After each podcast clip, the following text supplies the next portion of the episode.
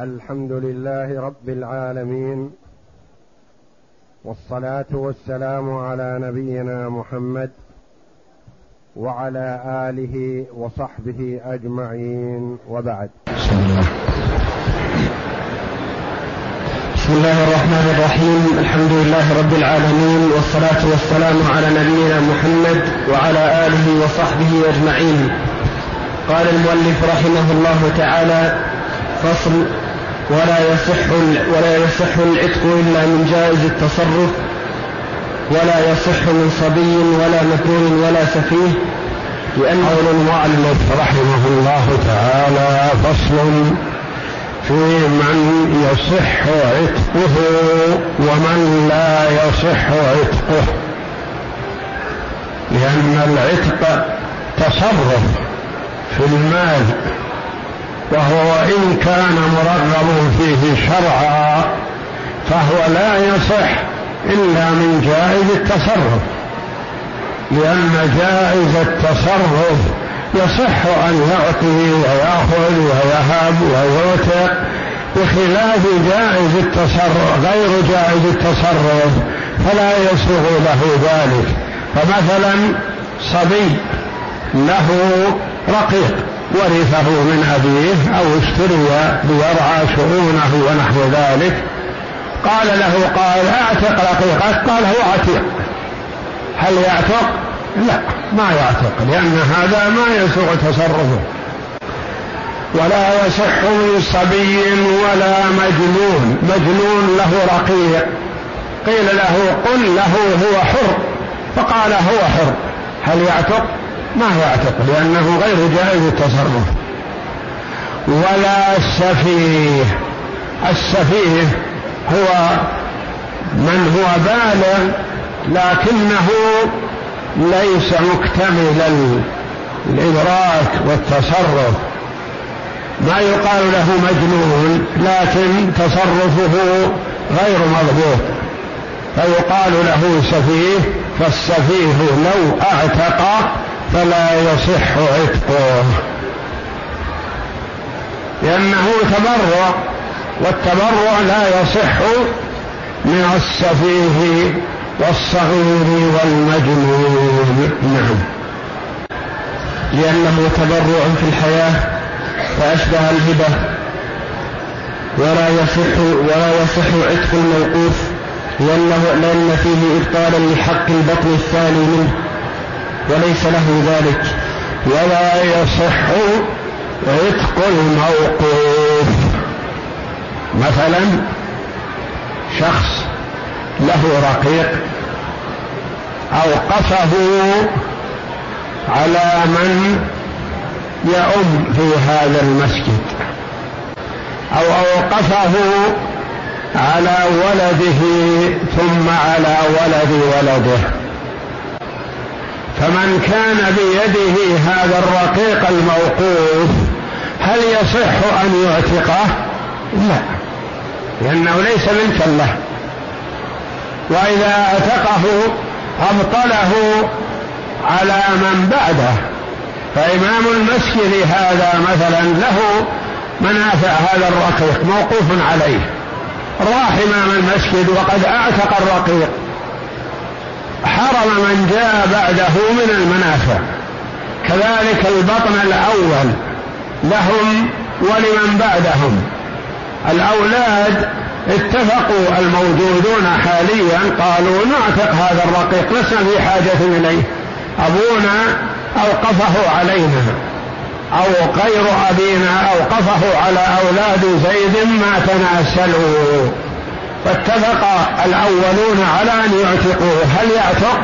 لا لأن فيه إبطال لحق من يأتي بعدهم. نعم.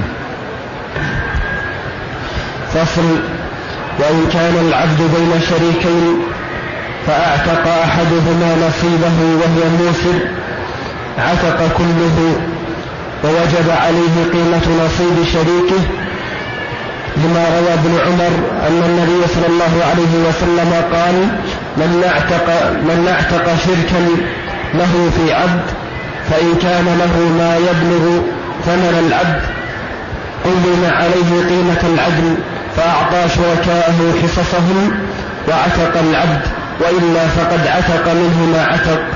متفق عليه.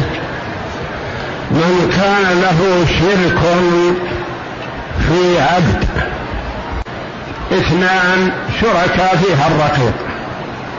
ثلاثة أربعة خمسة عشرة شركاء في هذا الرقيق. واحد من هؤلاء أعتق نصيبه. قال أنا لست بحاجة إلى رقيق ونصيبي حر لوجه الله تعالى. هذا هو المباعض بالنسبة للرقيق. بعضه رقيق وبعضه حر عتق. هل يوقف على هذا إذا أعتق أحد الشريكين أو أحد الشركاء نصيبه؟ وقفنا على هذا؟ لا. نقول أنت فعلت خير. باعتاقك جزء من هذا العبد. لكن فوتت على زملائك مصلحتهم. فعليك نقوم بقية الرقيق وتدفعها لشركائك ويعتق. نسأله هل تستطيع؟ قال نعم أستطيع لكن ما أود هذا. أنا أعتقد نصيبي فقط. نقول إذا يلزمك. ما دمت تستطيع. قال أنا ما أستطيع ما عندي لا قليل ولا كثير إلا الشراكة فيها العبد لي ربع العبد أو خمسه أو ثلثه أو نصفه. ولا أستطيع غير ذلك.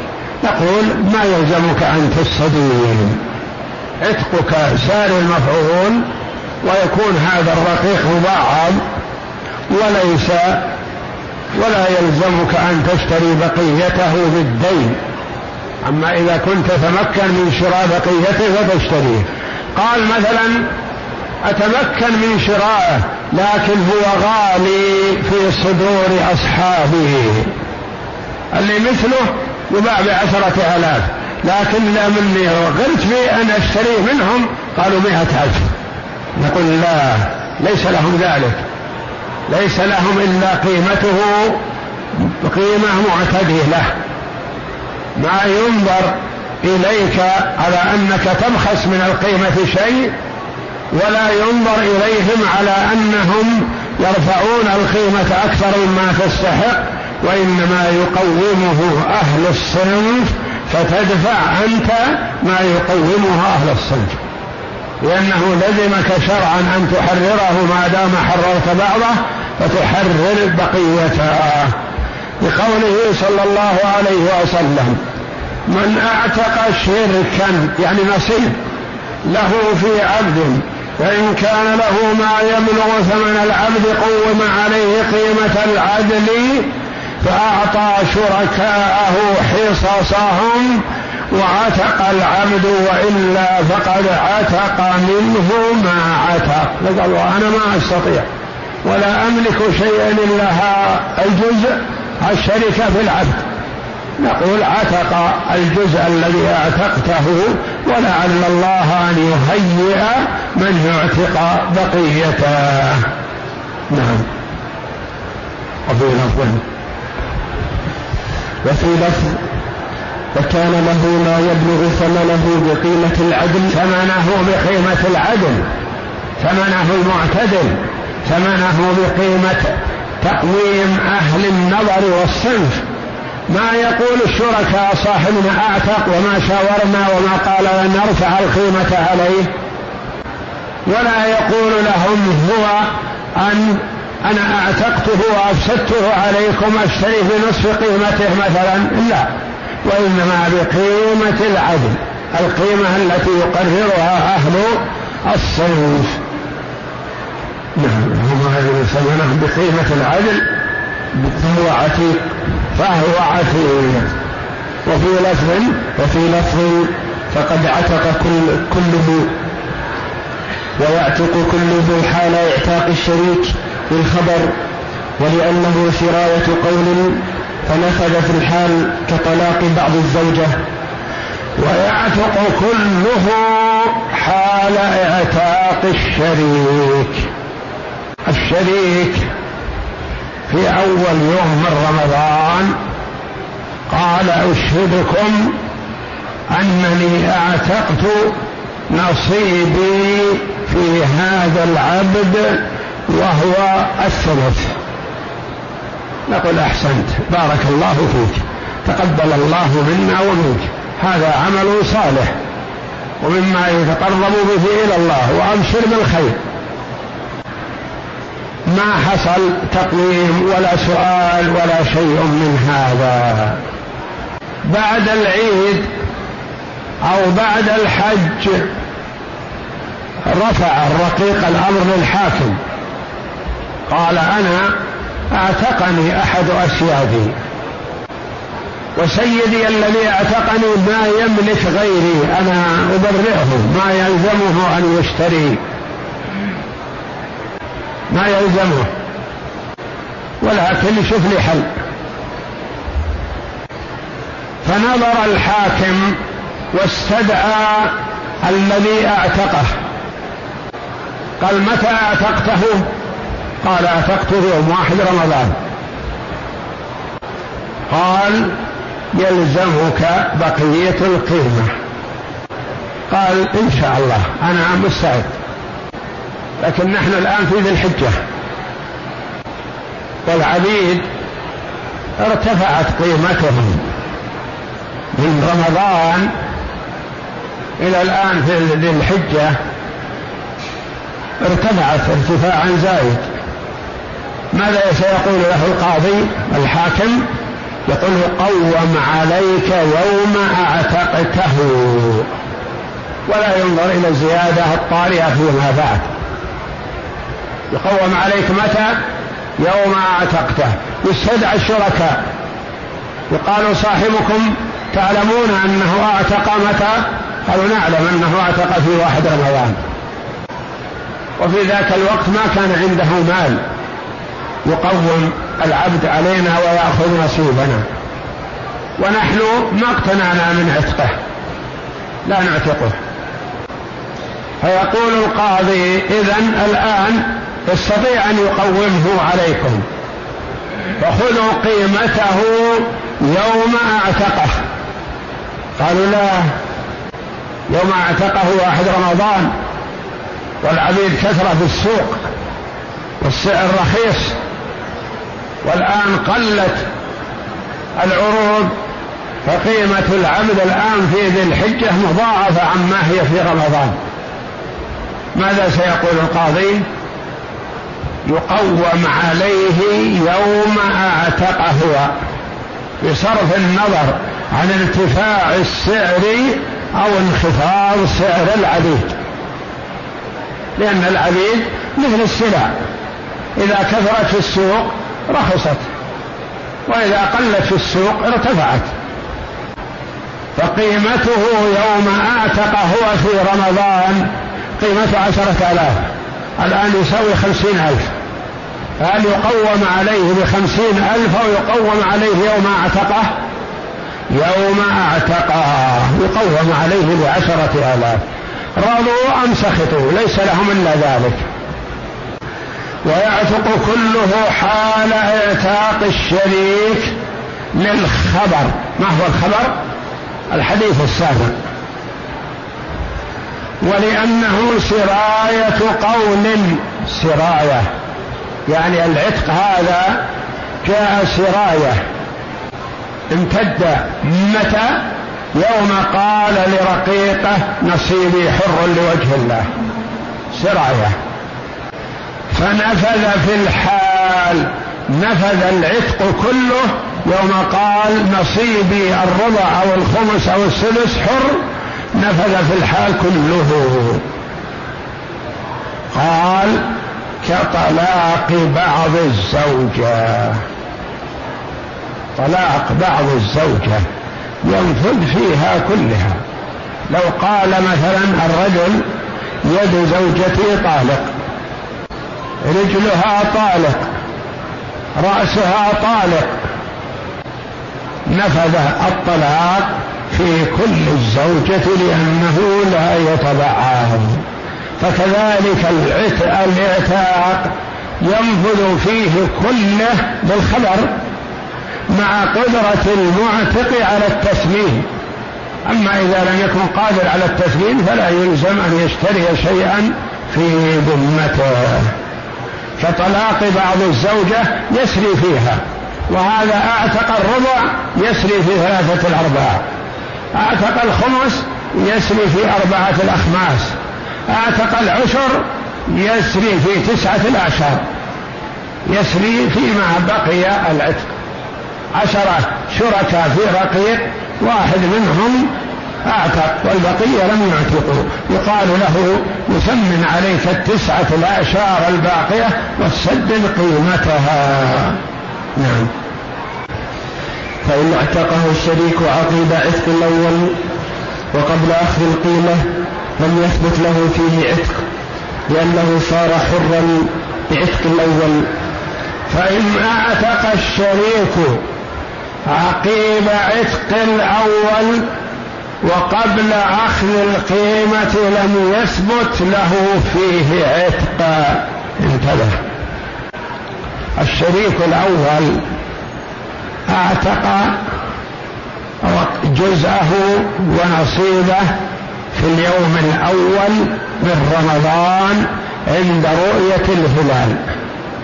هلال رمضان استبشر به وفرح وقال نصيبي في هذا الرقيق حر لوجه الله.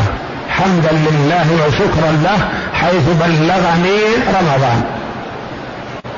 سر العبد أنه اعتق جزء منه. في السحر أو بعد صلاة الفجر علم الشركاء أن صاحبهم أعتق. قالوا هو يطلب فضل الله ونحن لما لا نطلب؟ مثل ما يطلب. أشهدوا على أنهم أعتقوا نصيبهم. أشهدوا السحر أو بعد صلاة الفجر على أنهم أعتقوا نصيبهم من هذا العابد العتق سيكون للأول أو للأخير. الأجزاء الباقية. نقول العتق يكون للأول لأن الرقيق عتق بمجرد اعتاق الأول جزءا منه. خلاص اعتقوا السحر ما اعتقوا أحد اعتقوا واحد عتيق. لأنه عتق حينما أعتق الأول نصيبه. سواء أخذوا القيمة أو لم يأخذوها أو لم تدفع لهم القيمة وإنما آسروا بها. مثال ذلك مثلا. أعتق الأول قلنا مع الغروب. فعرف الحكم الشرعي وأخذ قيمة العبد وأرسلها إلى صحبه. قال أنا اعتقت نصيبي وهذا قيمة نصيبكم. توقفوا ما أخذوا القيمة.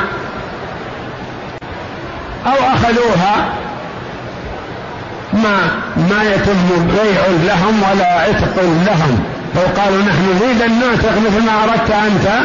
وقال هو أعتق وانتهى. جاءوا قالوا ما أخذنا قيمته إلى الآن ونحن نريد مثل ما يريد. نقول هو عتق بمجرد عتق صاحبكم. طيب عتق بمجرد قول صاحبنا أعطونا القيمة. التفت إلى محله الذي يدفع منه القيمة وإذا هو قد ذهب سرق. تلفت يبي القيمة يدفعها ما وجد ولا ريال أعسر ثبت إعساره يرجع الملك لهم؟ لا هو عتق وقيمته تثبت في ذمة هذا المعسر الذي أعساه لأنه لزمته القيمة بمجرد عتقه لنصيبه. وسواء سلم القيمة لأصحابها أو لم يسلمها أو أعسر بها فهي في ذمته. وهذا معنى قوله نعم. فإن أعتقه الشريك فإن أعتقه الشريك فإن أعتقه الشريك عقب عتق الأول وقبل أخذ القيمة لم يثبت له فيه عتق لأنه صار حرا بعتق الأول. ولو لم يؤد القيمة حتى أفلس. كانت دينا في ذمته. مع القيمة أفلس اللي اشترى. اللي أعتق أفلس. تكون دينا في ذمته. نعم. وعتقه ماض. العبد عتق وقيمة بقية الأجزاء في ذمة المعتق الأول نعم. ووقت التقويم وقت العتق لأنه وقت التقويم هو وقت العتق كما مثلنا في رمضان وذي الحجة. أعتق الأول في رمضان ثم جمع حصل تقويم إلا في ذي الحجة مثلا. فهل يقوم في ذي الحجة أو يقوم على أنه القيمة في رمضان؟ في رمضان وقت العتق. وقت التقويم ووقت التقويم وقت العتق. لأنه وقت الإتلاف. وقت الإتلاف يعني تفوت مصالحهم بعتق هذا الجزء من الرقيق. نعم. فأشبه الجناية فأشبه الجناية تثمن وتقوم وقت حصولها. نعم. فإن اختلفا في القيمة فالقول قول المعتق لأنه غارم تقدم لنا في مسائل كثيرة في البيع وما حوله. إذا اختلفوا في القيمة فالقول قول الغارم يعني الذي سيدفع. إذا قال مثلا السيد الذي أعتق الأول قال قيمة عشرة آلاف قالوا لا قيمة ثلاثين ألف. فاختلفوا في القيمة فالقول قول المعتق لأنه غارم سيغرم نعم. وإن اختلف في صناعة تزيد بها قيمته أو عيب تنقص بها قيمته فالقول قول من ينفيه لأن الأصل عدمه. إذا اختلف في صناعة قال مثلا اللي يريدون يقومونه؟ قالوا صاحبنا مثلا كاتب. صاحبنا أديب صاحبنا مثلا يجيد كذا من الصناعات قال لا ما يجيد شيء ما يجيد شيء. فالقول قول من؟ قول من ينفي هذه الصناعة لأن الأصل عدمها.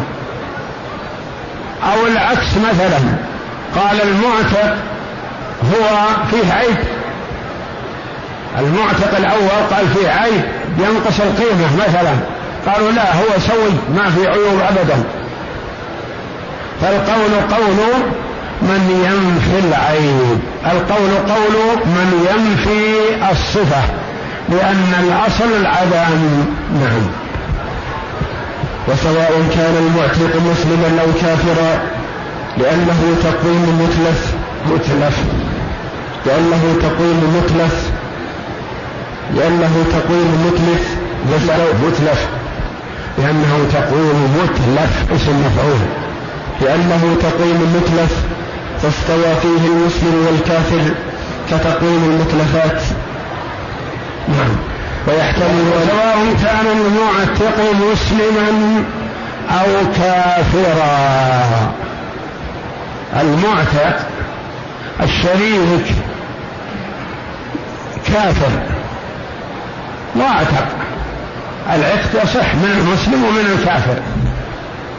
فالكافر أعتق والمسلمون ما أعتقوا عن صباهم. يقوم لهذا الكافر ليدفع بقية القيمة حتى يعتق عليه. الكافر ما عنده نية للقربة وإنما أعتق. طرأ عليه العتق فأعتق. فكيف نكلمه نكلفه في بقية قيمة هذا الرقيق. قال لأنه أتلفه على أصحابه. فوت عليهم المصالح فيلزمه. ذمي مثلا عندنا في أماننا وبلادنا اشترى هو واحد رقيق من السوق يباع. فاشتروه فهذا الذمي ما استساغ أن يبقى هذا في ملكه اعتقه. نقول له تعال ادفع قيمة شريكك المسلم في هذا العابد. لما؟ لأنك بمثابة كأنك أتلفت عليه ملكه وأنتم فيه شركاء. وأنت أعتقت نصيبك. فيلزم عتق بقيه وأنت تتحمل ذلك. كتقويم المتلفات. الشيء الذي يتلفه المسلم ألا يلزمه؟ أتلفه كافر ألا يلزمه؟ يلزمه. ما يقال هذا كافر ما هو مكلف. كتقويم المتلفات. ويحتمل ألا يسري عتق الكافر في المسلم. هذا احتمال. إذا كان الرقيق مسلم والمعتق للجزء كافر قالوا ملكه وإعتاقه لا يسري لأنه ما يصح أن يتملك الرقيق المسلم. الكافر ما يصح أن يتملك الرقيق المسلم لأن الإسلام يعلو ولا يعلى عليه. فيحتمل ألا يسري عتق الكافر على المسلم وإنما يبقى ببعض لأنه لا يجوز أن يتملكه لا يجوز أن يتملك الكافر مسلما. وهو إذا قوم عليه كأنه تملكه كأنه صار في ملكه. نعم. ويحتمل أن لا يسري عتق الكافر في مسلم. لأنه لا يجوز أن يتملكه وإن كان نصيب الشريك وقفا لم يعتق. لأن الوقف لا يعتق بالمباشرة فبالسراية أولى. وإن كان نصيب الشريك وقفا الرقيق اشتراه إثنان.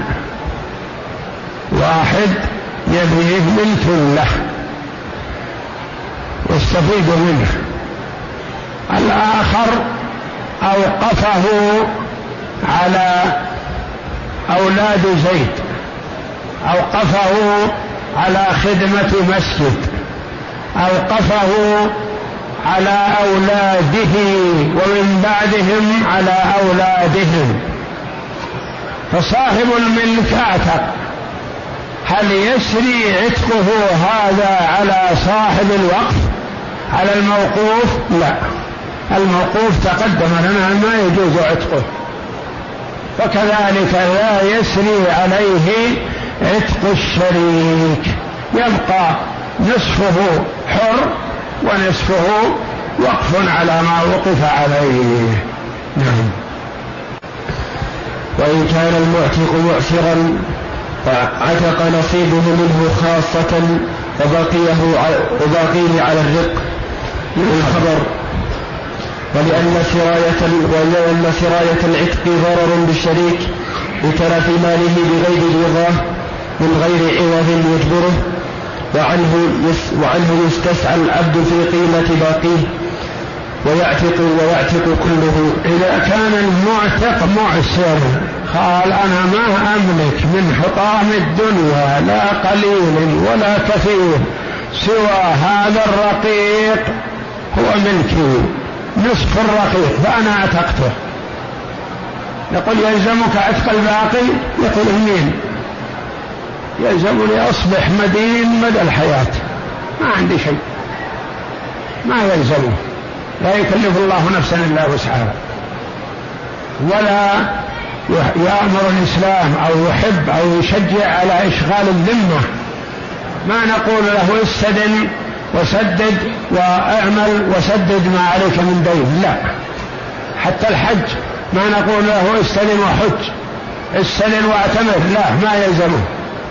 الحج الذي هو ركن من أركان الإسلام. ويتاه واحد قال يا أخي تعال ورا ما تحج. قال والله ما أقدر الحمد لله.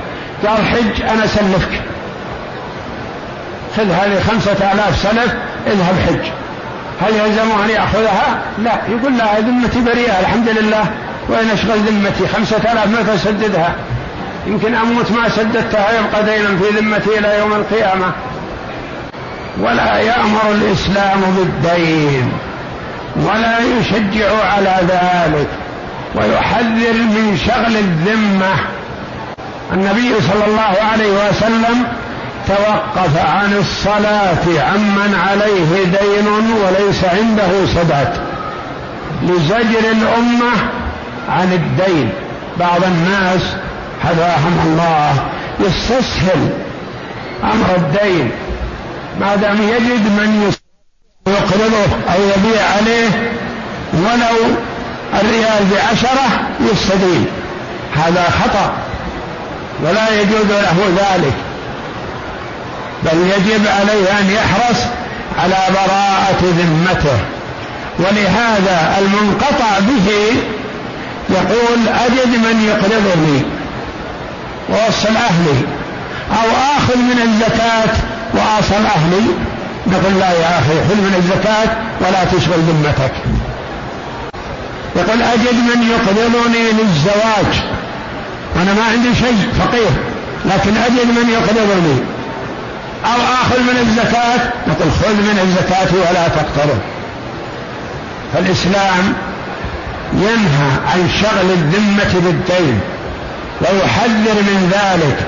ويقول صلى الله عليه وسلم من أخذ أموال الناس يريد إتلافها أتلفه الله ومن أخذ أموال الناس يريد أداءها أداه الله عنه.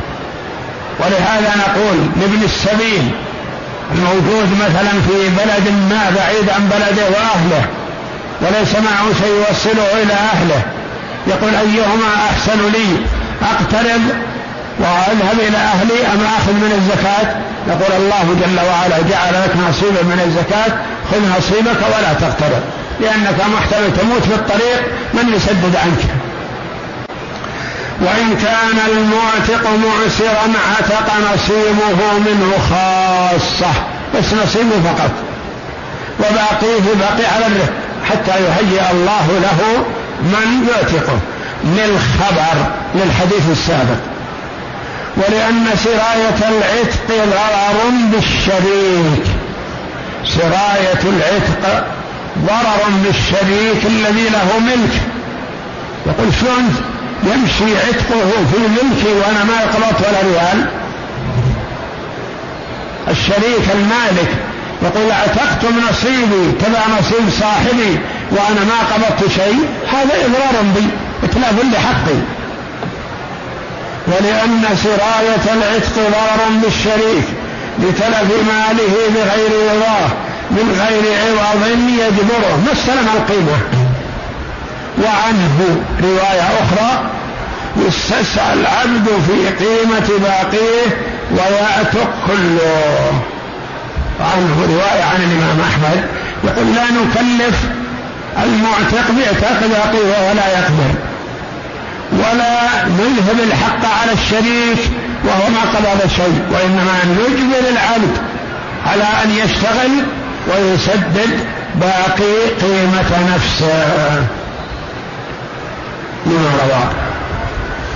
لما روى أبو هريرة قال قال رسول الله صلى الله عليه وسلم من أعتق شخصا من أعتق شخصا له فيه له في مملوك فعليه أن يعتقه كله وإن كان له مال وإن استسعى وإن استسعي العبد غير مشكوك عليه.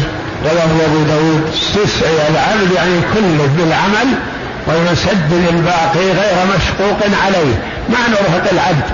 ونجبره نقول عليك تأتينا كل يوم بمائة ريال مثلا؟ يقول ما أستطيع. أنا أستطيع أتيكم كل يوم بخمسين ريال. نقول يلزمك أن تحضر لنا يوميا مائة ريال حتى تسدد قيمة نفسك. يقول ما أستطيع.